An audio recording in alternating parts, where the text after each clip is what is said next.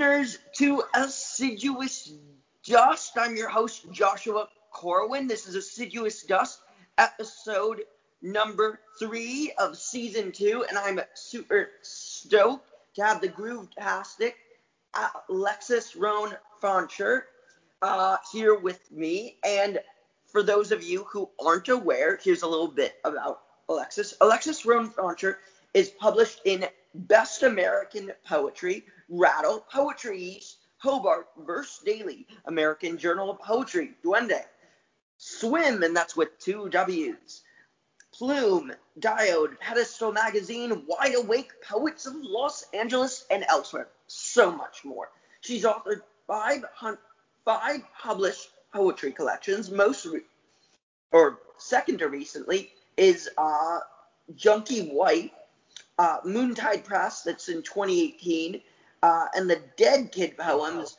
KYSO Flash Press, that was published in 2019. And I misspoke.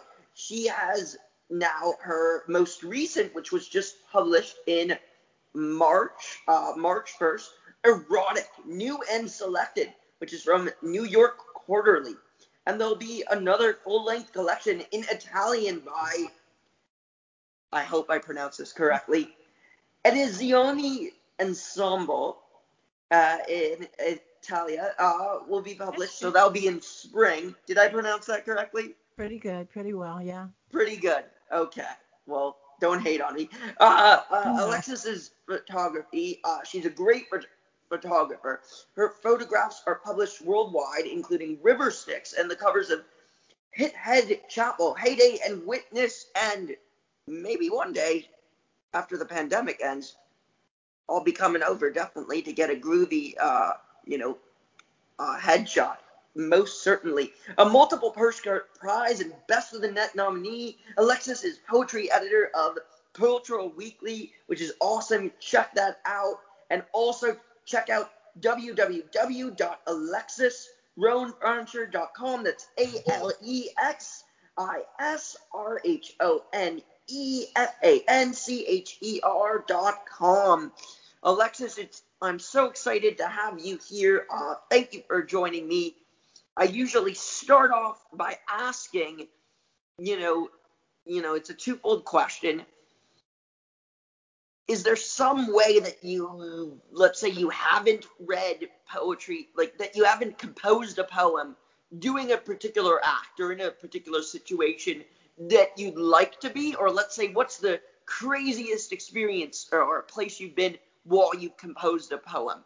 Mm, and there are two different versions. What's your silly, for example? Some people have said in the past, like skydiving or you know, and you're serious. Like they haven't really gone to a Trump rally and written a poem while attending one of those. Uh, that might not be safe necessarily uh, I would recommend it. So, what's your silly and your serious, Alexis? Well, um, that's a good question, um, Joshua. I'm not.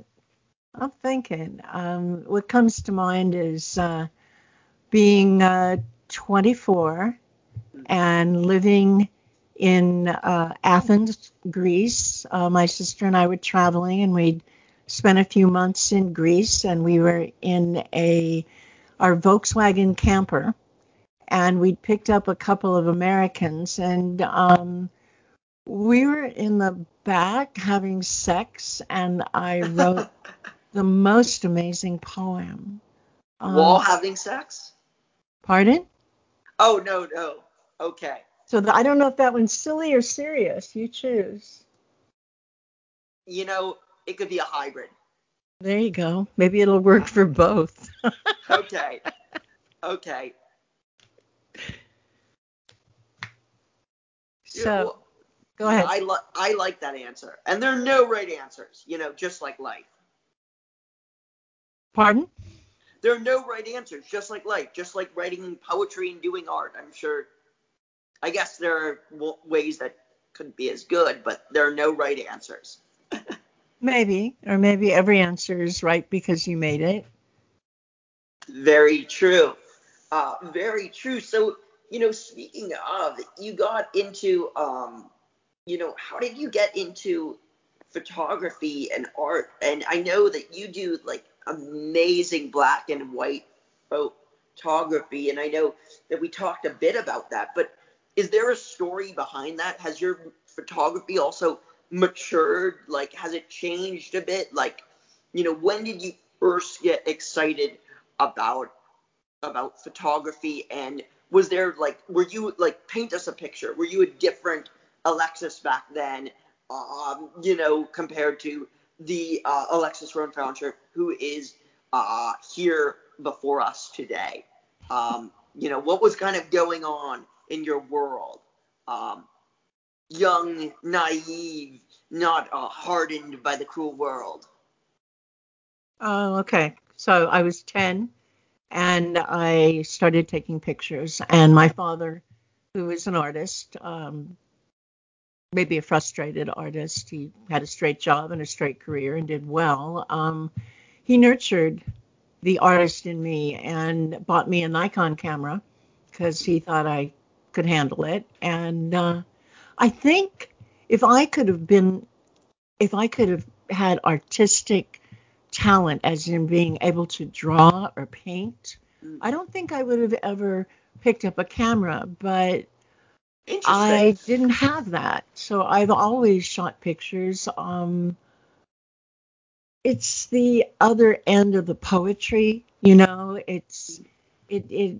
I try to write pictures when I try to write, you know, you know, like like a make a picture. I, I try to write little movies, yeah. little stories, and the photography is the other end of that. And that said, when I became a poetry editor of Cultural Weekly back in 2012, we would get these wonderful poems from all these really great poets. And I would say, send me your poems, send me your headshot you know, and your author bio. And I get beautiful poems, a terrific bio, and a headshot that looked like someone had, you know, done a selfie, waking up in the morning and looking Oy like. Vey. Yeah, exactly. And my publisher, uh, the wonderful Adam Leipzig, said, "You're a photographer. Shoot them." You know, and uh, anyone that was in LA, if they didn't have pictures, I started photographing them and in 2015, I had a full blown show of 35 of the uh, photographs at Beyond Baroque. And Lovely I've place. been. Beyond oh, Baroque yeah. excellent. Lovely. Um, so they did that for me, and I've been shooting poets ever since. Um, I have about 70 so far. I'm looking for another 20 uh, poets in LA, you know, big time poets in LA that I need. And then I'm doing a book with uh, Eric Morago at Moontide uh, of Southern California poets and their work. So stay tuned, you know. Excellent. It's... Maybe you can include me. We'll see. And I, I love Eric. He, Eric is great. Uh, yeah, he's wonderful. And Moontide is, is excellent. Anywho, so that's something that to be coming up, and you got to find ways to expand that because the world, the world's poets, uh, more than just LA, definitely deserve your your uh, uh, photography uh, skills, and uh, I know I've seen them. They're quite, uh, they're very admirable and very groovy.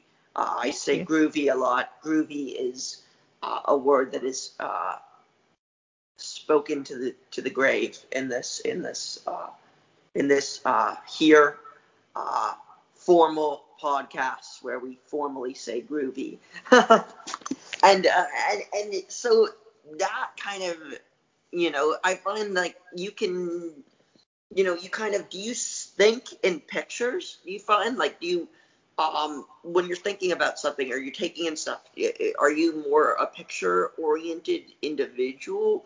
you know, kind of, you know, we all have thoughts that come up in our head. How does that, um, how do your thoughts arise? Are they more imagistic? Hmm. It depends. You know, sometimes I'll be watching a movie and I'll hear a line that, you know, just blows me away. And I've always got my iPhone next to mm-hmm. me and I take notes. And those often just crazy lines. Uh, often become poems and become visual. Sometimes I get turned on by a photograph. Quite often I'll write to that. I've got a book of ekphrastic poems coming out that I'm writing with uh, another poet, Cynthia Atkins. Um, and we're writing to 10 of my photographs, my work and her work, and putting it together in a chapbook. Um, so which came first? I don't know, Josh. The chicken, the egg, the photograph, the the poem, the ghazal. um, I don't don't you find that it just kind of whatever comes up? Yeah, it is whatever comes up. It was a trick question, and I think you passed.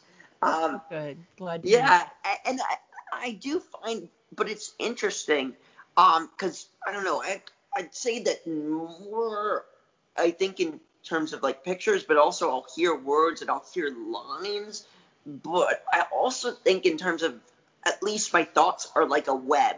It's like this, you know, you have Indra's web or Indira's uh, web, this multi-dimensional kind of uh, diamond web. I might be getting this wrong. It's talked about in Hinduism, and you know, I feel like that's like how my thoughts are. One relates to another, and then you find these little patterns, and then I feel like all these things are just us discovering the patterns and the patterns within ourselves, which would be a great title for a book. Uh, the pattern within ourselves. Um, yeah, so I'm I'm curious, you know, I because you're you're you know, I guess you'd say that you're a very sensual individual, if, or, or you've seen a lot of sensual things, you know, um, and experienced, uh, especially given, you know, the style of your work, of your poetry. But would you think that there's a, you know, kind of the sensual side, or there's a sexual side that's that's maybe embedded into life that maybe perhaps we don't pick up on, uh, that's kind of floating about in everyday scenes, perhaps of even somebody just going to the supermarket and we kind of just don't see it. And have you had any experiences like that where you kind of seen the noir, um, kind of the filth, the beautiful filth in every day? Or what kind of got you into that? And perhaps how can others, this is a huge multi part question, we'll chip away at which but how can others kind of dive in and find and discover, you know, themselves? You know, you have your particular niche, your particular style, and I find that it's important for other artists and people to be able to and poets to be able to discover what works for them and that's that's something i guess nobody can really tell you how that occurs but for you you know can you tell us about when you first realized uh, your your particular niche well, hmm. That's a long question, kiddo. Um, yeah. it, there's multiple parts. You know, you yeah. just take an end and we'll chip away, chomp away like a pork chop. All right. Um, in terms of how I view the world, um, yes. I believe I all was born a sensualist. I have always, you know, thing things for me are very visceral. I I experience things intellectually, but mostly physically. And I had very nurturing parents who let me read whatever I wanted. Uh, it could be the Bible or the Carpetbaggers or anything in between. Um, the rule at my home was if you can reach it, you can read it and uh, there was a very high bookshelf, and the naughtier books, the sexy books, were toward the top. Ooh. But I climbed, and I I was reading James Baldwin at at 10 or 12, and uh, a number of, of really remarkable writers. Um, and when I got out of high school, I moved up to Northern California, and I fell in love with a 42 year old sensualist. He was a painter, uh, a fabulous uh, artist. He traveled the world. I was 17, he was 42. Uh, oh, wow. And I lived with him for over a year up in the Santa Cruz Mountains. And he taught me that everything is sensual, how you make a paella, how you cook a, an egg, how you make love, how you take a shower, how you touch the ground, how you decorate a Christmas tree, how you feel when you take a walk, how you touch. Everything can be experienced through that filter, through that that way of seeing, like la, la vie en rose, if you will. And for me, you know, having the very open upbringing and then falling in love with Alan and having him tutor me in the ways of life and in the ways of sensuality uh, have lasted my whole life and I think pushed me in that direction. Um, when he died, he left me about 50 drawings, paintings, many of them of me that I have all over my house and remind me every day to be sensual. Does that mm. answer any part of the question? I think that answers a lot of the questions. Okay. Uh, uh, and, and and you know that's that's you know a reminder. Do you ever go and like, damn, I look good. I'm sorry. Do you ever go and you're like looking at the photos and you're like, damn, I look good. Oh fuck yeah. I have a I have a six foot uh, purple uh, portrait, full length portrait, nude of me in my living room. That is, it, it fills the whole living room that, that he did, and um, it keeps me honest. I mean, yeah, I looked fantastic. I mean, all the photographs. He many years ago he gave me the photographs and the negatives that he had shot of me oh, when I was 17, 18. Um, and I was almost kind of offended that he didn't want them anymore, but he was quite old. said, "No, you really, you should have these." And now they're very precious because I'm older and have been through life and look at that girl and am very happy with who she became. You know, I can see the journey and I'm happy. I'm happy to be that girl now. Um, but yeah, I look at her and go, damn, you look good. Wow. Um, yeah, it's if ever you feel like depressed or something, you just look at yourself. Yeah. Or something. I don't know. I don't know. I'm just spitballing here. And I found so you know, you and then it, you ever like will you ever do um I don't know if this is too. Will you ever be like, I'm gonna do an ekphrastic of that that picture hanging above the the mantelpiece?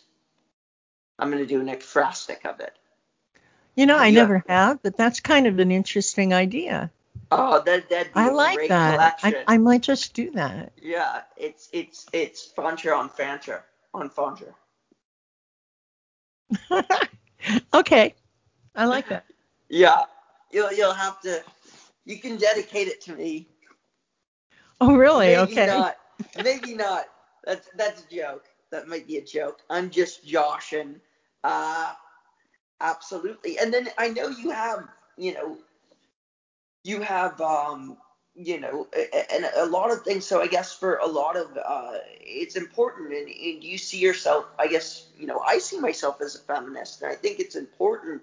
You have a lot of things that are going on and it, it, you know this is the month of uh, this is uh, also you know National Women's Month, and it, it's important um, to realize that there's I guess there, there's power also in um, in sensuality, and that's something that uh, you know often you know I've been I've been reading you know a lot of religious stuff as well, reading a lot of you know I go to Hasidic Judaism, I kind of watch a lot of lectures, and I'm like I haven't discovered some stuff about that yet, about uh, the power of uh, sensuality and feminine power and all that stuff. I haven't yet to find that, but um, that'd be an interesting to uh, thing to kind of look into and find.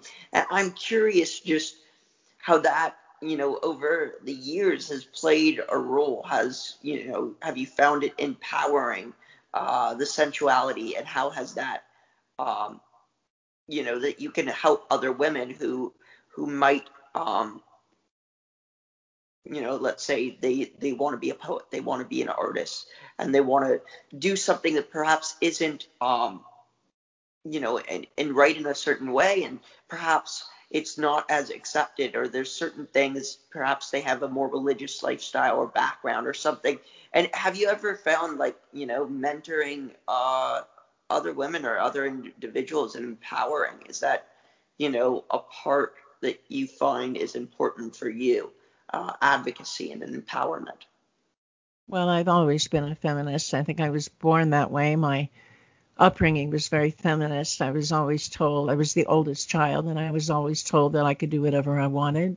It was assumed I would get a PhD in something, and uh, that you know didn't matter what, you know, just yeah. go to school, get a, get your degree, get another degree, get another one. You can never learn too much. Um, in terms of mentoring, uh, I find that my writing often gives other women and men permission Mm-hmm. They they find a spark of something that connects to me and connects them to me and will come up to me and and you know I'll be reading about my cousin Lisa or my you know my sister and I'll spill a bunch of beans and people will come up after a reading and and say wow you know they'll tell me about their cousin Lisa and the first time they were in the closet or you know underneath the bed and exploring and um, you know, it's okay.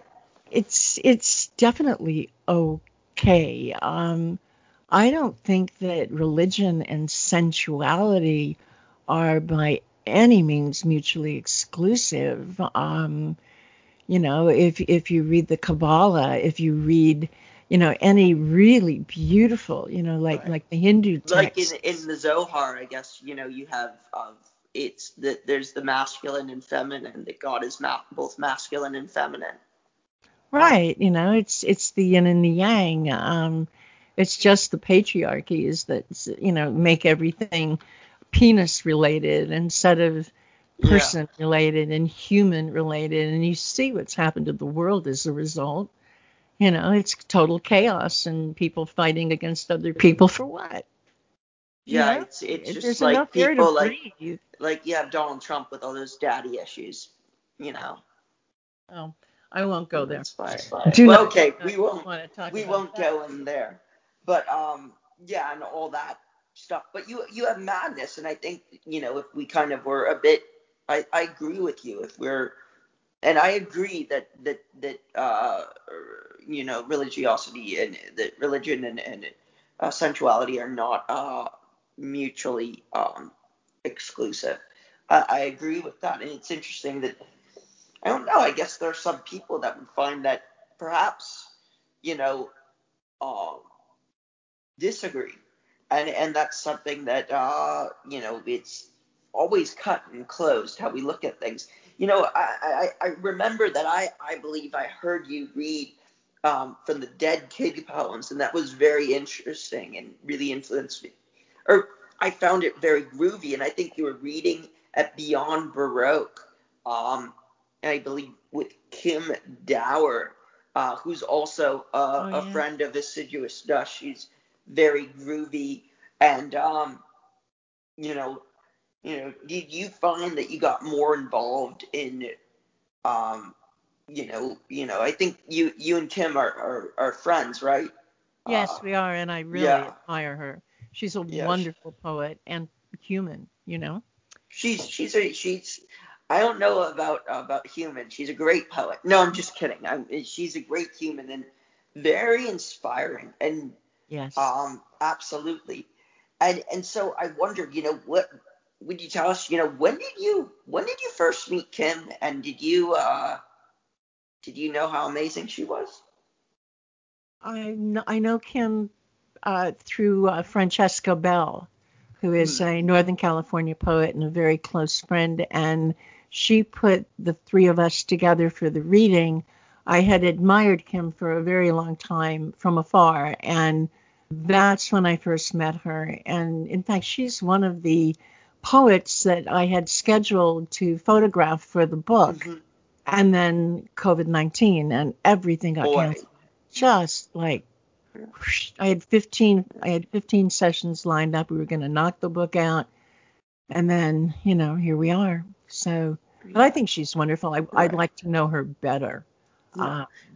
Uh, Have you have you uh so I, I'm also curious because about that uh, the book and everything, you know, there must be a way to like, you know, you could do drive-by shooting where it's so shooting. I don't think that's what you want to call it, but I get it. uh, you get what I mean, where you Drive just by. Sh- okay.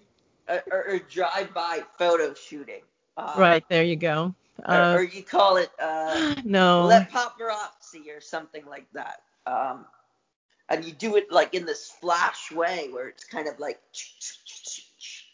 you know, Well, there, you, there, you, 'cause you've there's seen my street photos, right? Yeah, I've You've seen my street photos. Those are usually shot while I'm walking around downtown or wherever, or my husband's driving and I'm just got my head out the window um, with my iPhone. Uh, there's that kind of shooting, but when I'm shooting for real, I'm shooting in a studio in studio with a yeah. Nikon camera and a big ass lens and lights and backdrops and you know it's the real deal. Um, and I and nothing beats that. I like both of them. I, I I love I love both.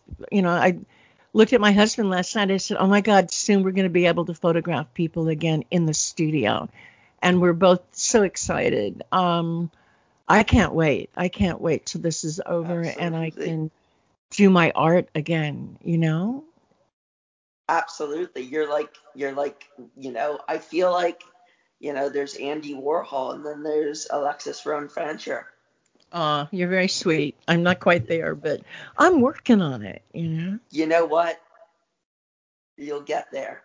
You know, all you have to do is just get a can of soup out and have somebody like photograph it, and then you put a person that's you know they're they're they're wearing cans of soup all over their body. I don't know. I think That it's been be- done, but but I get the I I, I understand what you're trying to do here. yes, but I don't think it will work. And so, you know, tell me a bit more about about you. You know, you have erotic, new and selected. You know, t- tell me a bit about that. I, I'm sure our our listeners are uh, uh, yearning to hear more about that. Um, and about the uh, particular, you know, what kind of inspired erotic, uh, new and selected. You know, I know you you probably have uh, you know, a lot of people, of course, don't realize that the poetry is, uh, you know, it's not always the newest ones that end up getting, you know, published. It's usually stuff from two years back or a few years or, you know, because the delay. And so, you know, you know, I'm guessing that uh, that's the case here.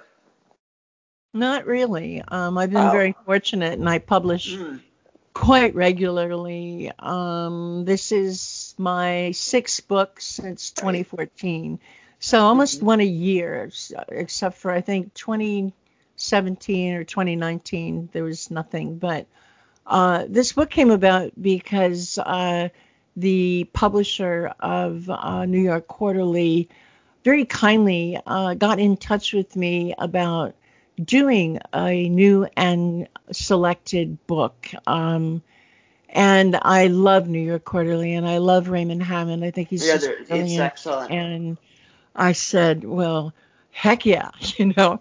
Um, and I said, what? So we talked about it, and I had a lot of new work that had been published, you know, in literary journals, but nothing that had been published in a book. And we took some of the maybe 30, 20, 20 poems uh, from Mhm. my first book, How I Lost My Virginity, Right. to Michael Cohen and other heart stab poems. And we took a, a number of poems from Enter Here, which is my 2nd Mhm. full uh, length erotic. And then we put in about 30 new poems that had not been published in any collection, including all the sister poems about me and Mm, my sister and how we get into all kinds of situations, um, all of which are true. and um, yeah. yeah, so it came together, and um, I got great people to blurb it on the back, and and there you are. It just came out on Yeah. uh, the first of March, so about a month Yeah. now. And Life congratulations. Thank Life you. has been Thank good. you. You know, you know, there, there, there, there should be. Has anybody ever said like "ooh la la" as like the blurb thing? They're like "ooh la la." I don't know. That that would be. I think that would be excellent. You know, just one word. I don't know. I might be joking around with that, but I, I find that um, you know, I, I feel that. Have you ever thought of like getting more also into like novellas? Because I feel like, or, or I feel like you you ought to be doing honestly um, some like maybe do some screenplays or movie stuff. You know, there's kind of an LA Confidential like vibe uh, to your work, uh, very much so. And I feel like more of that needs to be seen and witnessed as well as filmatic uh, elements. Um, speaking of Italian directors, though, I, I find that my work would fit more in line of Fellini. Uh, but uh, you know, I feel like yours. I'm I'm not too familiar with that many Italian directors, but I'm sure you could work something out there. You should check out Pasolini. Pasolini.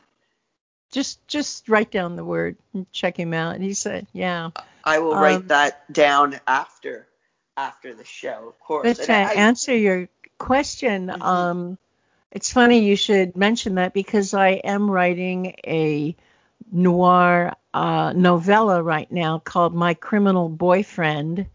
Um, I'm about 6,000 words in. So just, you know, tip of the iceberg, but I'm hoping to have that finished before the end of the year. Um, Excellent. You know, do you do yeah. like a page a day or so, or or do you do like every other day or so? You'll do a paragraph, or you know, what's your process? Because I know that, uh, you know, uh, the reason I'm also asking quite selfishly is, uh, you know, other people might want to make that jump of, you know, doing novellas or novels.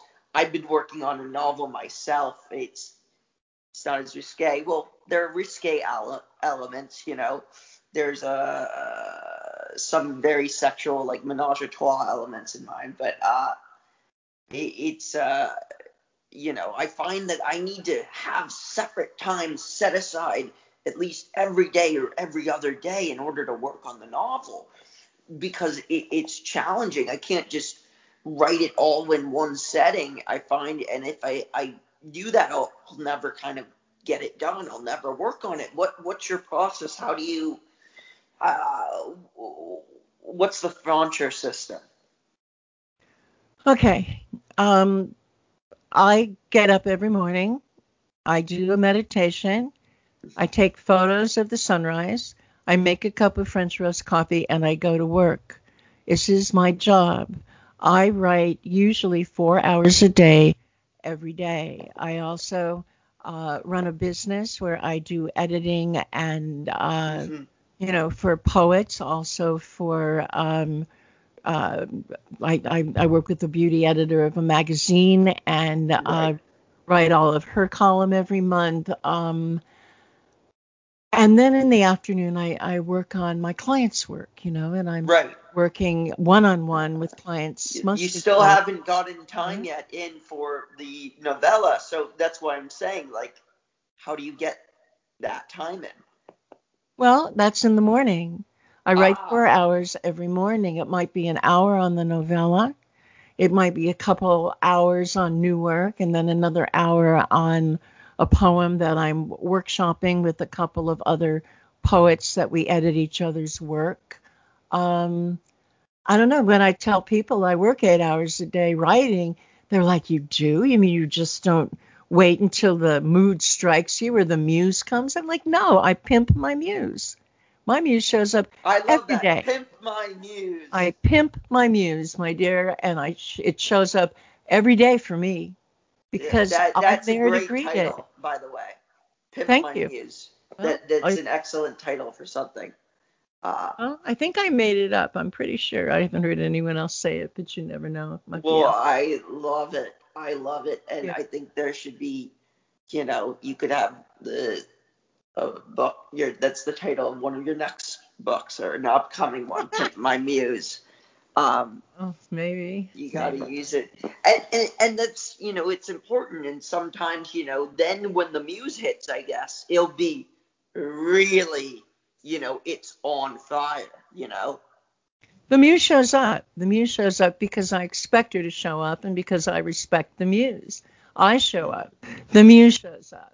I mean, I was reading many, many years ago. Uh, there was an interview with uh, the author Nora Roberts, and she's a romance novelist. I have never read her work. I don't like that particular genre, but I was fascinated at her prog- at her process. And mm. the interviewer said, "So, how often do you write?" And she says, "I write for eight hours every day." And he said, eight hours every day?" And she looked at him and she said, "Yes." How many hours a day do you do your job? And he just had nothing to say. He was shocked that it could be Touché, a job. Yeah.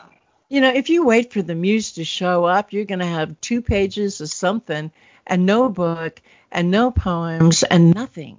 You've got to make it work for you. Don't wait. Do it. She'll show up, right? Right. Without right. a doubt. I'm a, a big believer of that. Like, oh, I'll, you know, I'll go to the park. You know, I was earlier at the park and I'll, you know, take my computer and I'll go and I'll do this. But I find like I need to get all meditated.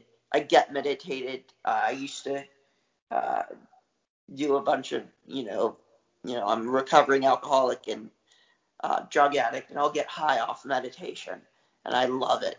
I'll meditate my ass off until uh, and then the stars will be shining and it'll be groovy.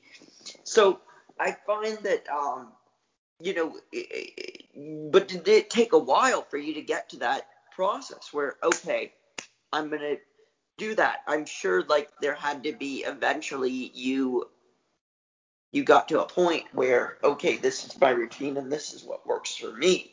Um, that didn't just immediately arise, right? you know, it's it's yeah, kind of. I guess I've just always been very disciplined. Um, I've always had the discipline. It's never been a question of dragging myself to the computer. It's always, dang, I it's six o'clock. I can't wait to write. Mm. You know, and I'm always making notes and I'm always writing stuff down. And um, if I'm watching a movie, I'm writing lines down that you know um, end up in my poems all the time and i read i read voraciously not only novels and enormous numbers of poetry books but i read the news and i read the smithsonian and the atlantic and the new yorker and the new york times and all those other liberal yeah, realizing these are all liberal but then so am I. Um, but that's what I read. Hey, all so am I as well. Filtered. So you know, you filter all that stuff through you, through your mind, through your process, and it comes out the other end. You know. Absolutely. Um, and it's not shit, it's grooviness. Well, hopefully. Because of because of out the other end, you know. I'm I'm silly. I'm a child in a man's body. Uh and I think I guess we are all are in some ways. And and you know, I wonder, would you read um, you know, a bit would you read perhaps uh, either a poem from uh, erotic or or from you know would you read something about kind of about you know do you have something about receiving those uh those negatives or about you know being you know you know, uh, featured, being, uh, you know, depicted, you know, nude when you were younger? Would you read something about that? Hmm, I'm trying to think if I have anything like that. There's one, but I don't know if it's in this book. Mm. It's weird, right? That you don't remember what's in your book. Yeah, I know. I, I will look at my own writing and I will forget who wrote that. Like somebody will sometimes recite a line back to me, and I'm like, I love that. Who is that? And they're like, that's yours. And I'm like, really? I wrote that? Really? Hmm. Yeah. Yeah, that'll happen to me. I really well, I have this one. Okay. About, but it doesn't. You know what? If yeah, okay. Um. All right. In the meantime, what's your favorite color and why? What's my favorite color? And why? It's uh-huh. one of the hardest questions. I've had people who have had said that's an incredibly complex question and actually meant it, and others are just like, oh, that's simple. Well, I, my favorite color to wear is black. My favorite color to be surrounded by is probably white. And my Mm. favorite accent color is blood red. Ooh. Yeah, my my my favorite color is red, but it's I don't like to re- wear red, you know, all the time, but I kind of like I picked it when I was in like preschool, red. So now I have to stick with it For your whole life? my whole life. I have to stick with it. Oh, Lord, that's a long time, my friend. Yeah, I know. Oh. Until I'm 87. That's that's that's when it ends for me. I've already seen it. I've seen it. And do you have the poem for us? I do. Um, this one, um, my next, I'm going to read this one. Uh, it was just published in Gargoyle magazine, oh, an and excellent um, magazine. I love that. Yeah, it's a great one, and they published two of mine, and this one, this one will be out in 2022 again from New York Quarterly. They're publishing my next book, so yay! But I'll read this one to you, and it's called Hey 19. Daddy's pal Paul and I cut to the chase. Paul pushes into me with all the desperation of his 45 years. Hey, 19, he moans like the song, and I smile, murmur encouragement as he ruts and grunts, his beer belly slapping against my ass. I've cured him forever, he says, of loving Anne, that I'm a better fuck than his ex-wife ever was, that she could never give a proper blowjob. Did I think I could love an older man? And did I think my daddy would mind? Have to confess, the dude's got moves. He's doing things to me down there that thrill my nubile heart. That's when I remember Paul's a gynecologist. I figure I could do worse, given my run of bad luck with boys my age and that doomed foray into lesbo land with my crazy girlfriend Angelica. I'm all in, I tell Paul and Mona Lisa all over the face, place, wearing only a smile as I languish on the bed at the Palm Springs Hotel and fall in love with room service. I run up quite a bill, Dom Perignon, beluga caviar on Ritz crackers, a giant-sized box of jujubes.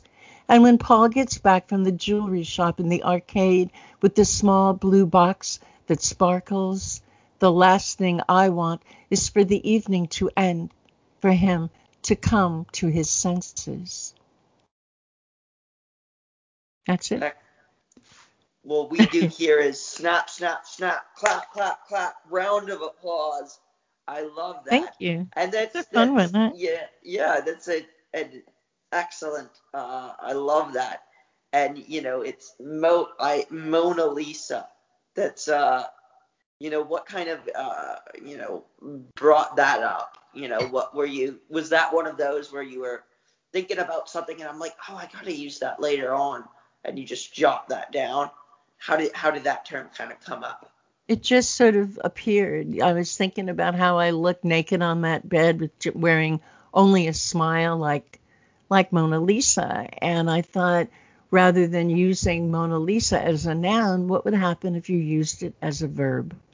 And Mona Lisa all over the place, you know? Poets can do that with language, right? Yeah, absolutely. Yeah. Yeah, I feel like there are a lot of things, and and also, in fact, it's more natural because we're all just verbs walking around. You know, we're not nouns. we're we're we're we're actions. I like that. We're all just verbs running around. I yeah, that works for me. Absolutely. And so and so that's from uh uh that's not from erotic, or that is from erotic, right? No, it's not. Um, oh, that's it, from the it- next it- one for it was me it was me at 19 and i thought you wanted me really young and that was really young um but no that'll be in the next book is in 20, i'd love to read something with- from erotic if, I would love to uh, hear something from erotic that I'm sure our listeners would as well. Would you, uh, Mona Lisa away? Sure. This one's from the book, uh, Erotic, uh, and one of my favorites. Um, it's called Tonight I Will Dream of Angelica, my first ex girlfriend who taught me the rules of the road. Angelica comes on to me like a man, all slim hipped swagger, relentless, dangling that red 57 T-bird at me like dessert. Let me take you for a ride, chica, she says after acting class. I figure, what's the harm? But Ms. Angel Food gets way out of hand. I don't count on her heart-shaped ass or those brown nipples crammed in my mouth.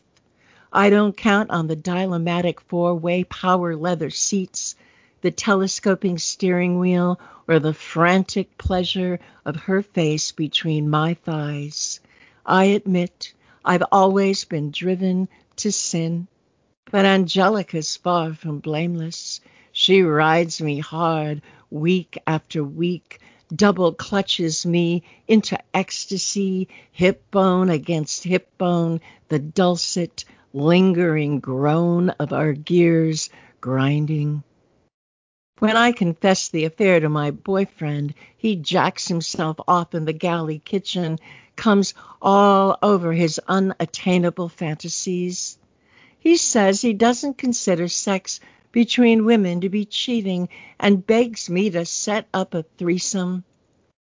I tell him the T-bird's a two-seater and watch his face fall.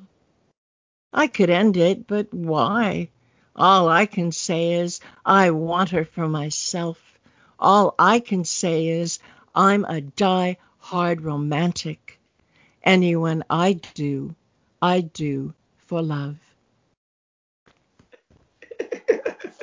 snap, snap, snap, clap, clap, clap. Well, thank you for laughing. People, I, I'm, I'm always sad when people take my work seriously. I, I but these are to be a somewhat comedy real writer, you know.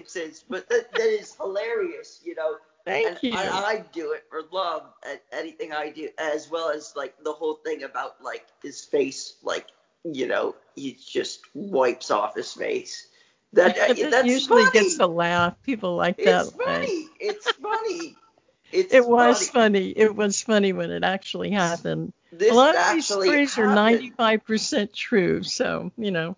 Okay, so what part of this is not true, or or is it the is it the way in which they're woven? Is is more because there's a touch of surrealism also here as well going on. Um, Yeah, a little soupçon of surrealism. Yeah. Actually, that was pretty much all true. oh that wow. particular one. Yeah. Yeah. But there's this thing, the art of story weaving, and that's what a good poet can weave things. A good, you know, novella, whatever. You you need to be able to merge events and images, and then you use it with interesting, uh, you know, phraseology. And I I love that. What was that? Uh, double clutches to ecstasy, and that just it's onomatopoeia style. Just rolls off. I love it. Well, in terms of how that poem was written, when I decided to write about the 57 T-bird that she Yeah. had, I I did some research into what what what were the extras that came with it and what were you know all the cool stuff that came with the 57 T-bird and all those things I mentioned hmm um were things that came in the T-bird that year, you know, and then I what I had to do was start cutting away. I had so much stuff. And then I just kept the ones that worked the best. So was know. the original poem like four pages or certain things that it, or or the original aspects of the T-bird and you're like, nah, this is how I want it to be. You know, this this is what makes it a smooth, slick piece of machinery, so to speak. Yeah, I mean, you know, you just keep cutting and cutting and faceting. I look at, you know, writing a poem and, and editing a poem, which is really where the writing truly lies, as right. Rewriting is diamond. You know, you're you're faceting a diamond, and every time you chip a little here, you cut a little there, and I do the best I can, and then I send it to one of the other poets that I work with. We share editing, edit for each other, and they'll cut off a little more, and then they'll cut off the end, and it'll be better. And you know, most of my work goes through a lot of drafts, a lot of drafts to get it right, you know. And and what would you say is your favorite way of like? Is there a, a place you like to be like ever like your favorite place or environment for editing? You know, everything's must... done on the computer. Everything uh, from the very first draft. I don't write longhand. Um, I, everything's done with right here at the computer, right in my studio. I write in the same mm. place. Um, in the so that way it has the energy there. You know. It has all Pardon? that. It, it, all the energy from that from previous experiences are there as well. Right. It's it's my it's my working space. It's my inspiration space. Your um, shrine. yeah, I mean it's like you sit down and the switch turns on. Oh, here I am, turn on the switch. Right. Well, are you in the studio now? I am. You are. Excellent. So that means that we are going to, you know, go and uh, take uh, take uh, uh, photographs of the mind in the studio, throw up the the the soup can bodies and the the deceased uh, the deceased salvia coffins of the wetlands of our minds, and we're going to draw back those purple curtains and those blood red curtains to issue forth a very slimy, grimy, groovy OTSCP on the spot collaborative poem. I told you it was going to be a corny, weird introduction. Did it yes. live up to its name? I recognize that that's what you were doing, so yes. Yes, it lived up to its name. okay, excellent. Well, I'm super stoked to get into the OTSCP on the spot collaborative poem. So, uh, uh, Alexis, what yes. books do you have selected uh, for us for the OTSCP? Uh, the authors' names and then uh, uh, the page numbers, please, that you have selected for us. Okay, the first one is Joan Didion's Play It As It Lays, uh, one of my very favorite books, and it's page 152 and 153. Uh, the second book is Geek Love by Katherine Dunn, and it's page 212 uh, and 213. And the third book is the short stories of Ernest Hemingway. Um, and this is from The Short Happy Life of Francis Macomber, page 20 and 21. How's that? Excellent. Thank you. Excellent. Good. All right, I, I got everything on. Yeah. All right. I have out uh, my choice are. I was just getting one extra book. I had three, but I think this is good. So I have out uh, Allen Ginsberg of improvised uh, poetics. So that's 1972. It sits actually on my little uh, end table here. Uh, and that is uh, out to pages 8 and 9. And it's really excellent for those who are interested in that. Um, Richard Modiano recommended it to me. Um, no, he's brilliant. He's brilliant. I love yeah, him. He's wonderful. I love him. Uh, Richard is also a friend of Assiduous Dust. And then I have uh, Ariel Ariel um, by Sylvia Plath. It's oh, it's the restored edition, Ariel, the restored edition of course. Ah, the one where the stuff Ted Hughes took out came back in.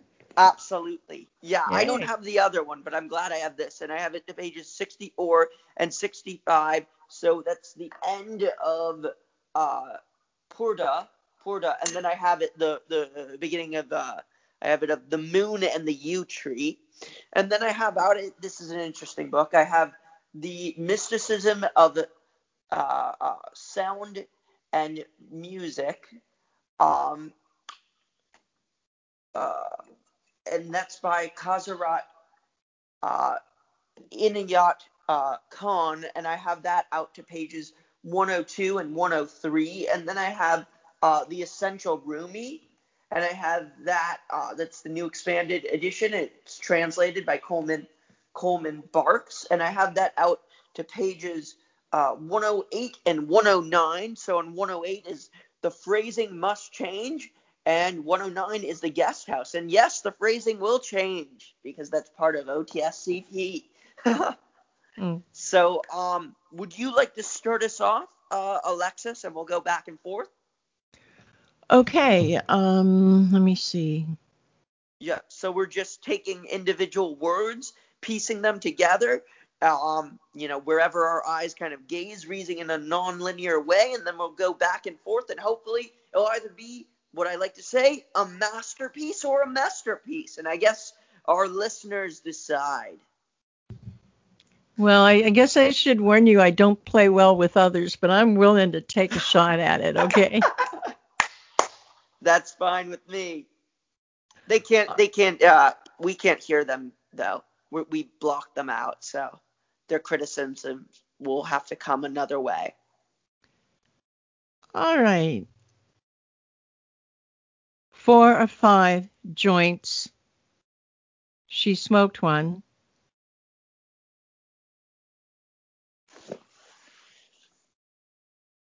music and sorrow. Too much jeweled heart with mild eyes and headaches. Listen, she said suddenly. We ate next time for a long while. Blackness and being in the name of headstones. This is a run on in the margin. The lion. Before he started, the smash of the 505. The llamas at a disadvantage, concealed crime from the holes in the mind. His wife not leaving him, not much about horses, big sea, salmon, too many books. Daylight is softening blue and cold, stiff musician in the pulse of heavens. Their strange, twisted forms danced viciously. The dream was not to be monkeyed with. It did not come. It would not go. Connecting a crowd of guards, the humor lit by Sherbert bites, sherbet and candles, malice easily greater than physicians' circulation of ancient wax. Disneyland was fine. They drove straight through. Emily did not answer. He got a formal letter. The divorce had gone through. That's when he remembered the freaks. The saints miss nervous Beatles, Coliseum of comma and brown poem bread. Fried chicken. A payday, stuck to the old, her bills, cash. Just after midnight, got out of bed. Flowering daylight. Music does more in the first place through healing the sea dark. Teddy, Brenda, Dad, said Teddy. Vern was happy. The kids were collapsed, asleep, the volume low, crouched close, carefully, he mentioned the moon under a notebook in lucky laughter. When they climbed into the car, Mother visited. She made him think. She never talked. He died. Oh, that's a good ending. I like that. Yeah, I like that too. That was fun. Like that. that. was fun. Absolutely. Yeah. Woohoo. Snap, snap, snap, clap, clap, clap. Round of applause. Thank you, uh, Alexis Rhone Fancher. That's went groovily, and I wonder. So, do you have any um any uh, shout outs, any final last words before you go into that good internet void of good night? I was trying to do something with Dylan Thompson into that into that long good night, into that uh into that internet void night. Do not go gently into into the internet void. Is what I, rage, I rage said. against the light. Tight, tight against the backdrop. you know, there's a Dylan Thomas poem that I adore, and um, it's I, I forget the name, but the first line is a girl has come to share my room in the house not right in the head. A girl mad as birds. Oh, that's lovely. Isn't that so, nice? Yeah. Um, so something anything you, me it's in the asylum. I think Love in the Asylum. That's the name of it. Yeah. It's probably in I have the treasury of poems. It's probably in there. Uh, it should be. It's yeah, definitely. Yeah. It's definitely in there. Definitely in there.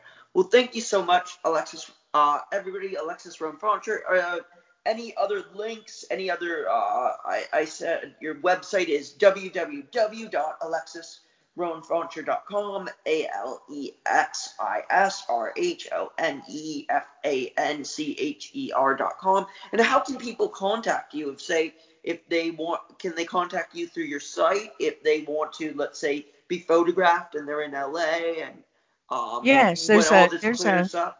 there's a contact me uh, link on my on my website um, yeah they can just reach me that way if they want a copy of my book um, if they'd like to talk to me about photographing them we are up and running with the photographing salon again so um, yeah that would be great Thank you. Excellent. I might get involved in that too. Everyone, Alexis Rhone and oh, and also check out her latest work, uh, Erotic, New and Selected, and they can find that through your website as well as on the internets. They can. It's also at Bookshop and on Amazon. So just put in my name and my books come up. There you go. Well, thank you so much, Alexis, and you have a groovy night. Well, you have a groovy night too, Josh, and thank you for the interview. I had a good time.